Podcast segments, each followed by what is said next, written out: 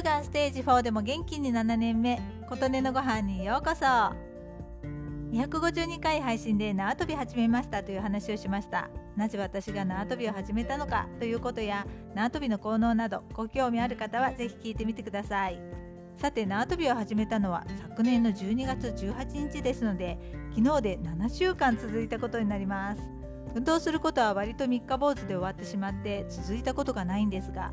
珍しく続いています。過去には腹筋とかラジオ体操ストレッチやステッパーの器具を買ったこともありました。毎日行う運動系のもので最長記録だと思います。私に合っているのかもしれません。とはいえ最初のうちは1日3分間タイマーで測って休み休み行って2週間過ぎたあたりから1日5分に伸ばしましたがそれから時間も伸びることなく休み休み飛ぶことも変わっていません。100回飛んではタイマーを止め休んでまたタイマーをスタートさせて100回飛ぶということを繰り返しています。回数も頑張っても1回150回が限度です。始めた時は20分から30分飛べることを目標に始めましたが20分飛べるようになる日は来るのかなという感じ。なかなかハードです。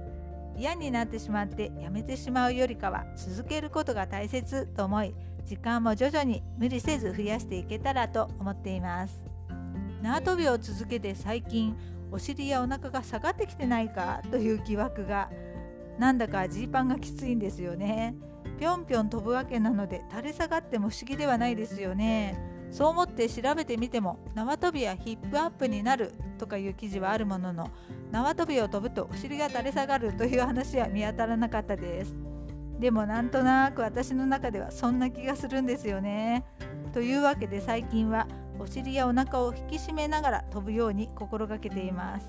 それをするとなかなか軽快に飛べなくなってしまうんですがその飛び方になれるように今頑張っています。ということで今回は縄跳びはお尻やお腹を引き締めて飛んだ方がいいと思うという話でした。あなたの元気を祈っています。琴音のありがとうが届きますように。